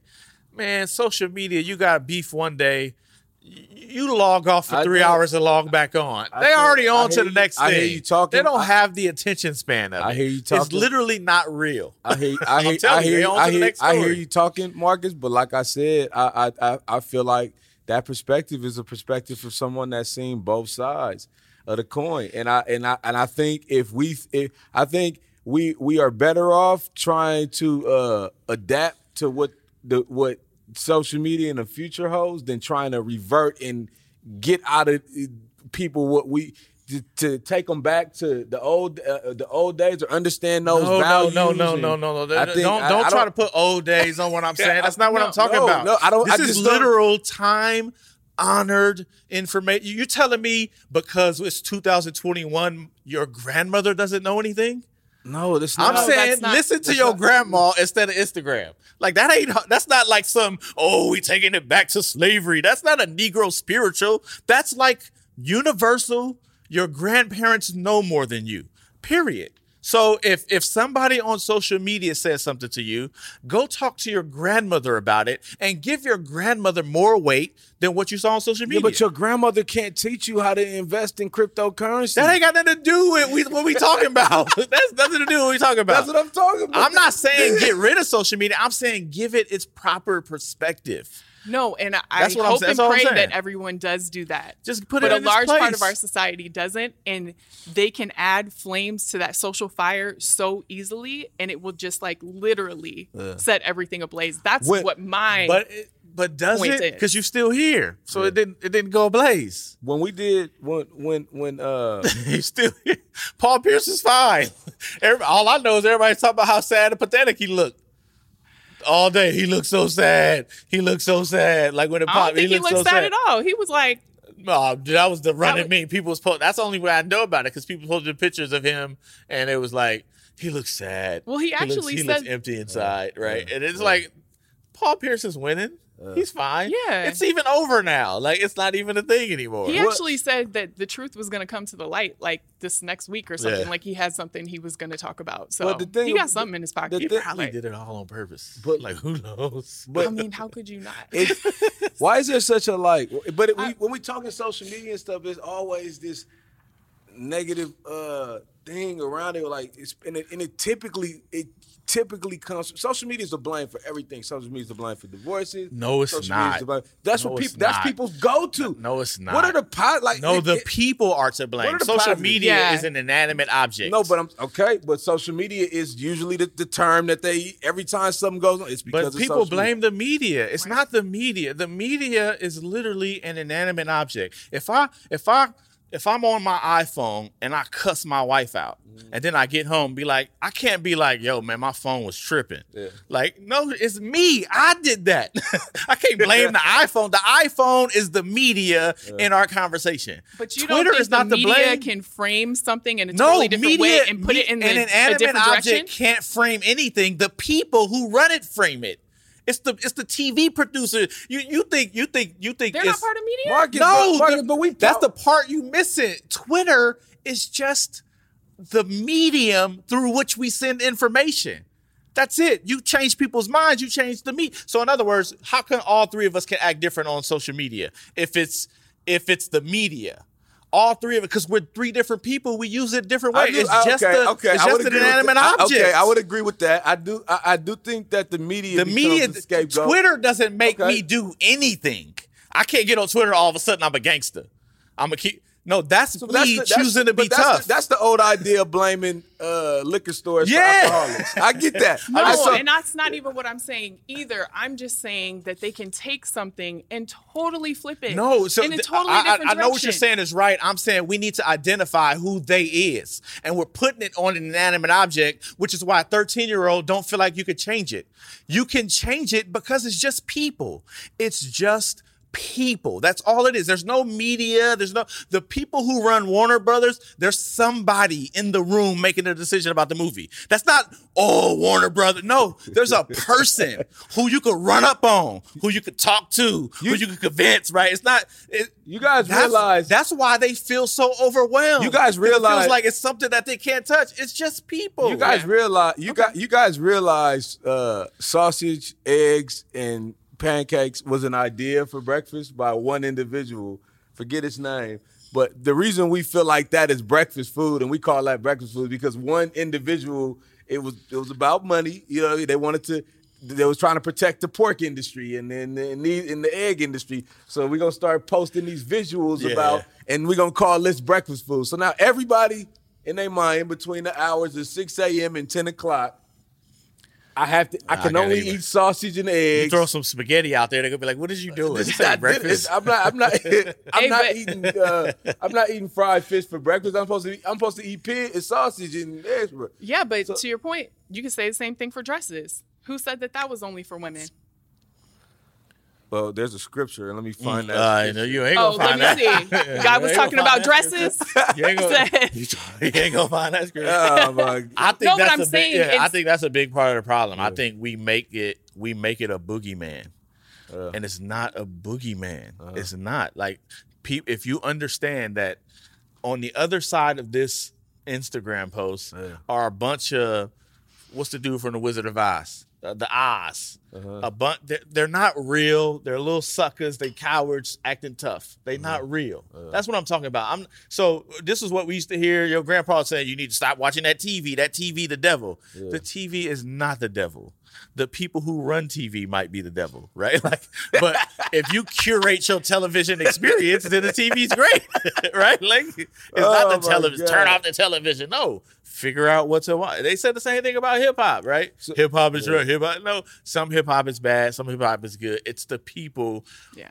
who make these decisions, and as long as it's people involved, that means we could check them. Yeah, because there's a you know there's a narrative that even even racial divides is be- is is the, the, the media and the government is is is wants to keep us fighting amongst each other so they can carry out uh uh but a, bigger plan that they got going on and, and and if they keep us fighting amongst each other then I mean, I'm not saying that ain't then, true. then we can't uprise against we won't come together and overthrow the government and stuff but that's still but I, I do feel I agree with you in that aspect of I still, if I'm gonna be a racist, I still have to make the decision as an individual to be a racist. I can't, like, I'm not. I, there's nothing. There's nothing that I you can You have turn a on. racism to be inflamed. Yeah, right? I'm not yeah. finna just turn on the news and they gonna show me something that's finna make me go out and say, okay, this is who I want to be now because the media did. All this. they do is telling you is, "Hey man, you free to be that way. It's cool now. Come out." That's what the media would tell you. That's what they telling the racists, right? This is what- they racist like, "Hey, it's cool now. We You've just been lost- hiding, Well, but you straight." we just lost. We, we we just we just lost a great uh, DMX, right? Everybody saw it. One of my one of my favorite things about DMX, one of my, actually one of the dopest things about him to me was that we all know what uh, everything that surrounds hip hop music, and we all know the rapper starter kit, everything. To me, he went against the grain of everything. He to me, he kind of Oh, although that he, was nice. You peeped that one against Yeah. the grain. Yeah, You yeah, figured yeah. out, I like that in that. I okay? like to me, to That's me, he had to me, to me, he had like uh, he was one of those people that it, it just he looked like he was in hip hop for the actual love, and it frustrated him the direction that hip hop was going. He was one of them just throwbacks. I mean, can we just say the '90s hip hop was the best anyway? Like It's from the probably- '90s, Is it, was I it 90s or was that. it 80s? '80s, Is it 90s or was it 80s the 90s, best? 90s? sure. You talking about? I, I personally would lean towards the 90s. I don't think you can have. I don't. Do you include Jay Z in the 90s? You can go a uh, little bit- Jay Z, yeah, Jay Z was popping for in the sure. '90s. I was in college rocking it. Yeah. Because the two the two greats, Jay Z and probably Drake, them was I don't know if you can do. No, them ain't No, Drake ain't '90s, Yeah. but Jay Z was definitely '90s. Yeah. Got you. Okay, but they but Jay Z is a product of. He's a product of the yeah, '90s, yeah, absolutely. yeah, so I would, I'm not saying agree with other eras are trash. Like Drake is great, but Yeah. Yeah. the, as far as like that that, that feel you talking about hip hop that DMX gave, that Yeah. was a that was definitely he had he, he had an interview where he talked about that. He was like, "Man, I just I just love the re- I just I do it for the reaction. I love the reaction." I was and I was like, "Damn, that's that that's that feeling." He's not like that's why that's why uh Benny the Butcher had a line. He said, "We need less trappers and more poets, like people that really." Have something to have something to Being say. butcher nice. He nice. I By the way, he, he, he nice. He get Nice, nicer yeah. by the day. I listen to it, but it's just that that that uh, genuine authenticity of the craft, and that's what I thought that uh, DMX um, gave. DMX came into uh, our barbershop last year, um, and uh, for whatever reason he was out here for concert, whatever. I was uh, interviewing him and I He told ca- him to go. Yeah, I, I figured he mentioned Nah, your name. yeah, yeah. He came in and he literally gave the whole barbershop a concert.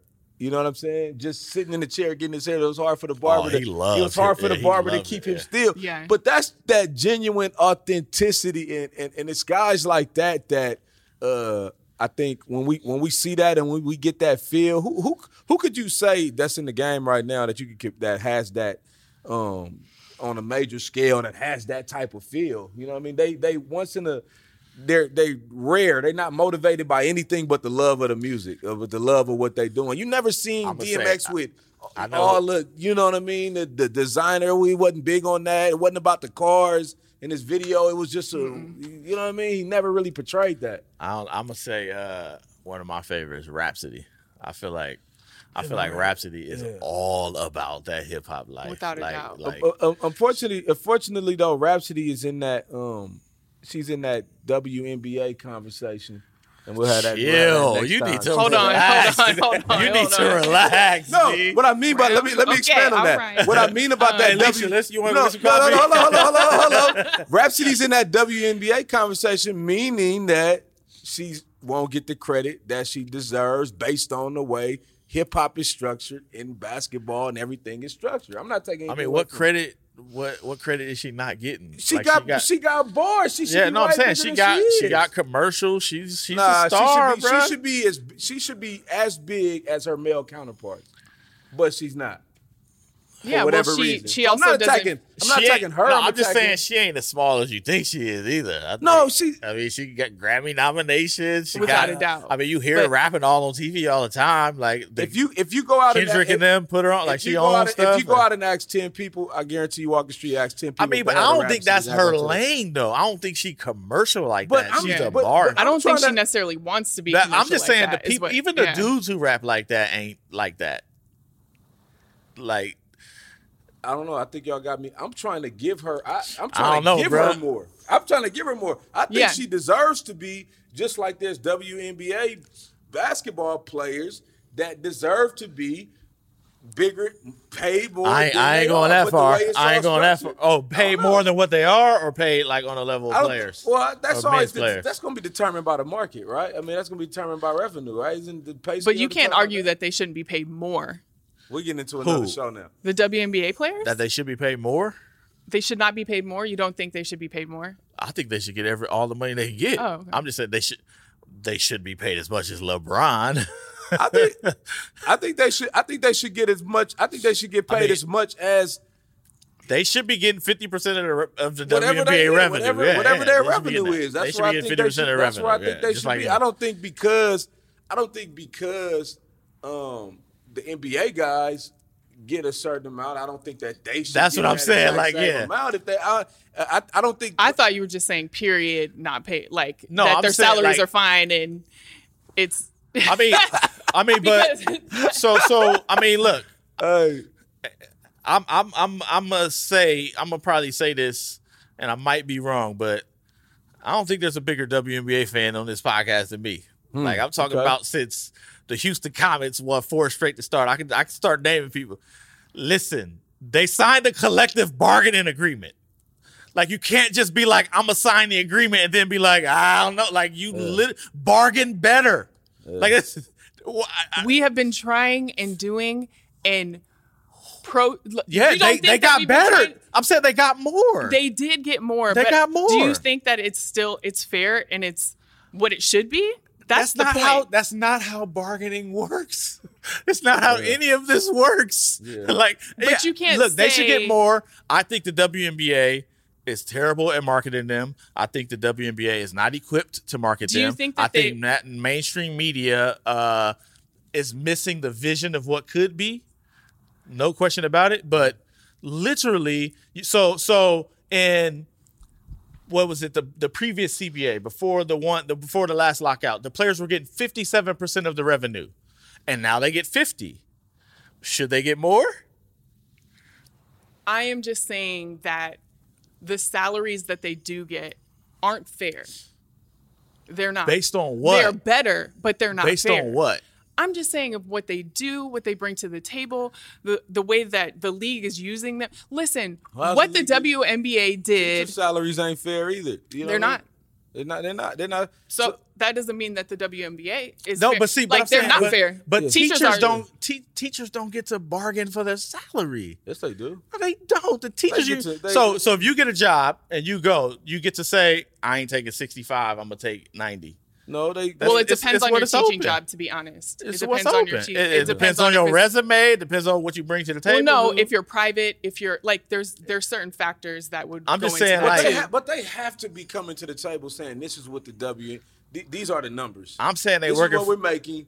This is what we can. Somebody is negotiating on behalf of them and saying this is the best. Coming back. I'm and saying this it's is the best fair we because they agree to it. It's not what they deserve, but they agree to it. They sat down if and you said, go on agreeing, if if they okay, sat down and said, and look, that. and and you know what they they gave them, we gonna give you some more time to figure this out, right? But they said that they entered into an agreement that makes it fair. They decided that this was worth it for this time. They could not do it. They could literally all of them make more money overseas anyway. Yeah. they could not do it. But I think it's fair. I want to see them make more money. I I want to see them not be mismanaged But what is your definition of fair? Because like my thing is like it isn't fair, but it is How- what what- what determines fair is my on. question. What well, would no, that's, determine that's fair? what I'm asking you. Like, what is your what are you using fair? As I'm using their right signature. No, and I I'm just, I just bought, I just even- bought a house, right? I just bought a house, right? The house was a certain price, right? Yes. Now, if I told you the price, some people might be like, "Ah, man, the same house that cost you so and so in Antioch." But I agreed that this was a fair price by signing the deal. And I understand that, but it doesn't mean that you got the best deal. Like you. Oh, yeah, I tried ain't saying they you got the best deal. And that's, I'm that's saying what they- my point is. this That's fair. I'm saying is. it's fair. They we can't say that they should have got more money when they had the chance to get more money and sign for what they got. But did they have a chance? They weren't. Even, Yes, they, could not no, play. saying Fold the you- league and go to Russia. and what are you talking about here? No, listen, you went back and forth and negotiated, but at some point you were like, I'm either going to get this house and at this price or I'm not going to get it at all. And like, so Yeah, it's, their sta- it's the way that they I'm make just, their I, money. I understand You what you're saying. I'm I understand what you're saying. I'm saying that's the game. Like, and, and as uh, as So you Omar saying- said, the game is so the you- game, yo. so you like, saying- gotta The game is the game, but the game isn't fair to women. That is what. So, my like I point said again, like I said again, the players used to get NBA players used to get 57 percent of revenue. They get 50. Is that unfair? They used to get 57, and now they get. That's a lot of money, yo. Is that unfair? That's- me- how about first this? off, How about first this? off, that's a that's quite a bit. That's a quite a bit of money when your initial investment when you haven't invested it at all. That is a great. That's a great What? percentage. 50 percent of something that you. I'm just saying. No, we talking invest in. about they used to get 57, and it went down to 50. Were they treated unfairly? I think that's for the NBA. I think that's pretty great for the men's men's basketball. So we're basically saying if you get half the revenue is fair. If that's the case, it's not fair because they don't get half the. I think they should get the same CBA that the players get, that the NBA players get. But they Yeah. had Diana their their Taurasi literally their was like, "I'm not playing. I'm going overseas to rest my body where they pay me at." You can do that. Fold the league. I- Bounce. like that. I'm just saying the game is Not the everyone game. is is at her salary status either. Ab- though. You have to look absolutely. I understand. I'm just Yeah. saying they're being mismanaged, right? And they're they they decided they got in the room and decided this this is tolerable for now. We can take this deal for now. And if they cool with that, I'm cool with it. Like uh, they literally signed the deal. What what you want me to do? Like you you, you want to be mad at them that they they got they got the raises, Yeah. they got more marketing Yeah, power. they signed. They signed. signed I get that they signed, but you know, collective bargaining it it, it it never really works out like that. It's not. It, it sounds it sounds easier than it is. You know, All I'm you're in a saying, that's collective. You got one. You got one man. person I feel like I should make double what I make, but my employer disagree, and we negotiated. Yeah, but this is what but, we came but to. the only it's the only thing the players did was vote on that, and when you and when you got nah, and when you got nah, when you the got executive council did way more than that. they Nah. but only thing the players can do is vote yay or nay. They're not going in oh, there they elected the leaders. They elected the leaders. Yeah, but I mean, look. So then, if you want to get that way, then you could say the NBA contracts ain't fair because Chris Paul and them they looking out for the top half. That's, so it's about, this so is the, is this it- is the problem. So now are we saying NBA the- deals listen, are unfair? This is the problem. This is the problem with this is the problem with collective bargaining. This is the problem with collective bargaining. You have thirty. You have veteran people Yeah. and you have young people. Yeah. Young people want more money on their paycheck. Veteran people are typically thinking about pensions. yeah. You have you have uh you have some people that live in a you probably have some people that live in a place where there's no taxes. You have some people that live in California. But you but you are trying to come together and agree on the same thing. It's going it, and it's, then you it's- vote to elect your leaders of your union, right? Like you, you literally vote. There's an election. People have a say because and then the voting in elections are always fair. you- I mean, you know what you can do? You know what you can do? You could literally not was rigged. participate. You could literally go rock with David West and start your own league. That's what I'm saying. You can't. You. This is. You can't be like this is America. We go get ours. That's not. I- the that's not real. You just talked about social media, and what you just said is not real life. It's not Marcus. real. That's What- not real you telling life. me if That's what- LeBron, Steph, No, and every saying we're gonna start a new league? Every employer, every What? every employer, every employer in that case is saying, if you don't want to work here, then go get it, find a new job. Ain't that what- did you do that? That- did you do that? I did that, but I sacrificed. But You but literally did that. I did that. That's that. just not realistic, though, Marcus. Why is it not? Th- th- be- It's I'm not- sorry. So you saying you saying the answer to solve a job when you work for a bad employer is to somehow change the employer's mind? No, everybody's cir- everybody's not in a circle. Sometimes you have to hold that the employer responsibility. Uh, yes, you do. Yes, you do. That's what I'm saying. You do. That's what bargaining. You get in there, you, you fight, and then once you sign a deal, that means I got what I can get right now. And then maybe the next time you go Yeah. back, nobody's talking about like, oh, this is so wrong. They literally sat there and bargained. They strike. They run all should kind of schemes. They They, do all strike. kind of stuff. Somebody has to be a sacrifice. Go on, go on strike. They is there, did- no, is there yeah, no strike clause? That's what they did in the night. No, Go, they, going on strike. Anthony Mason was out here with a mink coat with a 14 on his back talking about I, I need money to feed my family. Like, yes, they did that. Go on strike. Yeah, that's my point. Like, you can't Walk out. You have so many And I'm options. sure the- I'm sure but the once men you in the sign NBA deal, will you follow. signed the deal. You Hey. do, but my whole argument was that you said you got what you got, but it doesn't mean that what you got was fair. That's I think it's fair if you signed it. It's not. It's not the best deal. You. If you if we shake Go on hands, strike it's- in the in the men's fair. side of the If we shake hands, it's will, fair. will Like, not cross the picket line. The men's side of the NBA won't cross the picket line if the women go on strike. They'll support that union for sure. You should say that again. If the women go on strike, the men will go on strike with If them. they convince them to do that, that would be a hell of a power move. Oh, It'd be a power be- move. Yeah, It'd be a it power would move. be a hell of a power move. would. I'm just saying, like, I mean, look, we in this space. We've we've all talked about entrepreneurship. I know you're big on entrepreneurship, creating your own lane. Yep. Right, right. We can't be changing the rules when we lose out in the game.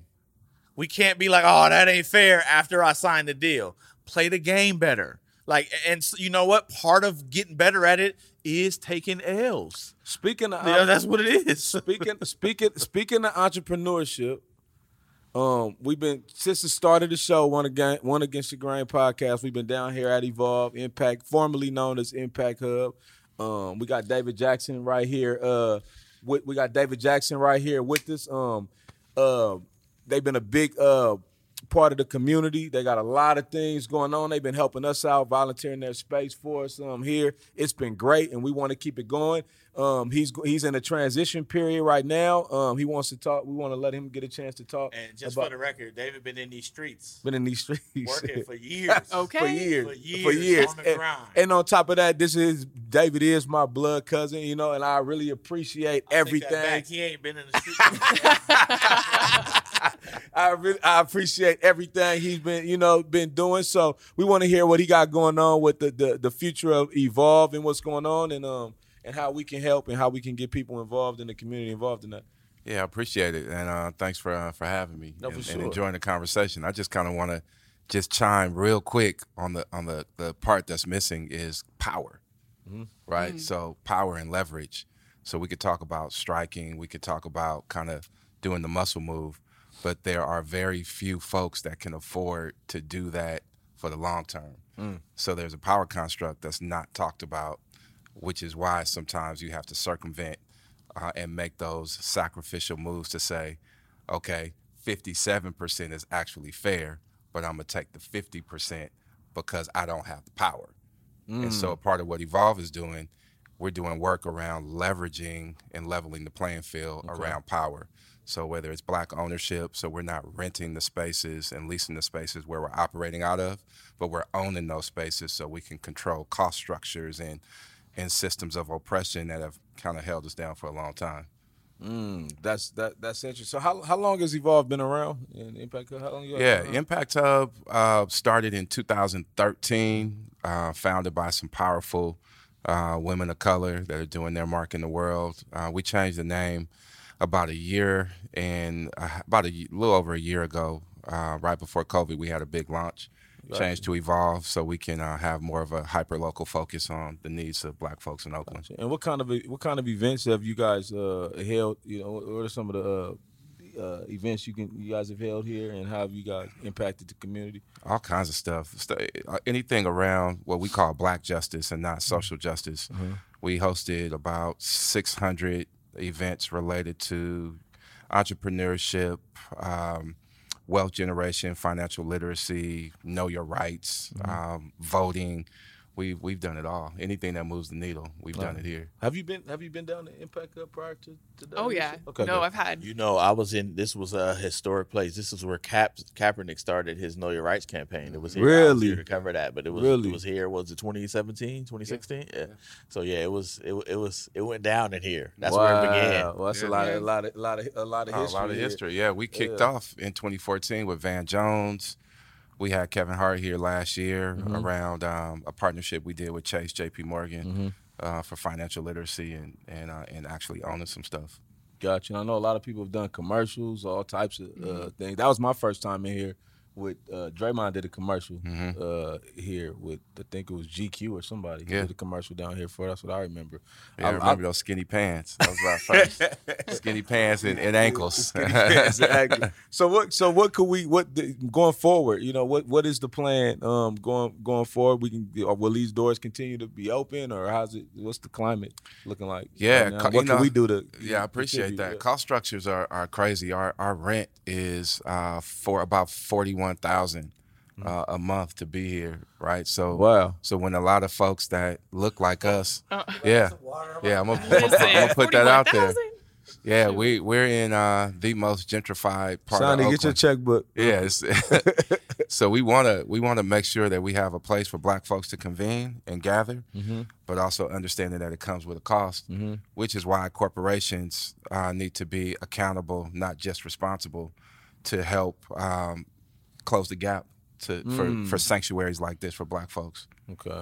okay. Yeah, so that's one. Uh, two, host your events here That's what it is. um, and also you know come into the space to collaborate and to create solutions for uh, for many of the challenges that we face. so that's And when you come here, don't be asking for like the cheap price, the discount, the hookup. No, you know, this is a black business. Come ready to to honor that. You know what I'm saying? And, and and pay. You could go to the little shady spot, you know what I'm saying, where you could get half off and you know, your uncle could do security and all that, but you know, do it for real. Be be Yeah. part be part of it. You know what I'm saying? And and and treat it like you would any other reputable business. Mm-hmm. Did I say something wrong? No, you No, said no, you- everything right. yeah, so that's so that's so that's evolved. Now, for you guys that don't know, That's formerly the Impact Hub, um, it's in Oakland, downtown Oakland, uh, twenty three twenty three Broadway. So if you got a chance, stop by, call, inquire, go on their website. Um, David Jackson is the person you want to look out. Anybody else? Any anybody else notable? I'm good. You want them to Yeah. reach out to? Okay, yeah. So check out the. He just said, "Ain't nobody else notable." I'm in. I'm in. I, I, I'm not mad at that. I'm not mad. I'm turning it low. And like I said, we've um we we've been doing the podcast here since the beginning. Um, it's home for us. You know what I mean. So uh, we want to co- continue. it- It's a it's a comforting feeling here. We want to continue that going. So anything we can do to contribute and help, you know, that movement going forward, we uh here for you. It was a dope episode today, man. Uh, Yeah, Thank you. dope. We started early. This was this was great. I enjoyed this. Anytime Yeah. I could be on a podcast with Alicia, we good. Alicia's the best. Yeah, super dope. Thank No. and thank you for that connection too, uh, Marcus. Well, and that's Yeah, what I was gonna say. Listen, Marcus. you need don't- that paper. Don't do that. Don't do that. No, but I was I was You know really I'm gonna saying? say I'll take 50 though. you gonna settle for fifty. You gonna settle for fifty is fair. yes, sir. This is funny. Hey, well, once again, we'd like to thank y'all. We here at Impact Hub. Thanks everybody for joining us today. One Against the Grain podcast. Alicia J, Marcus Thompson, uh, David. Thanks, bro. Appreciate everything. Got everything. my name almost. Evolve. My guy Jay Brum is in the building. We- Hey, shout out to Jay Brum. Y'all know Jason Brumfield from East Oakland with the Skyline. Niner fan on the downside. He helps us with a lot of the production whoa, here. Whoa, Why you Outside. Come on, Jay. Hey, my right like hand, that, my right hand, Sonny Bo in the building with us. My daughter's here. Ben Cruz, he's at the beginning of this episode, so y'all gonna hear more from him. Hey, we signing out. See y'all next week. One Against the Grain podcast. We out.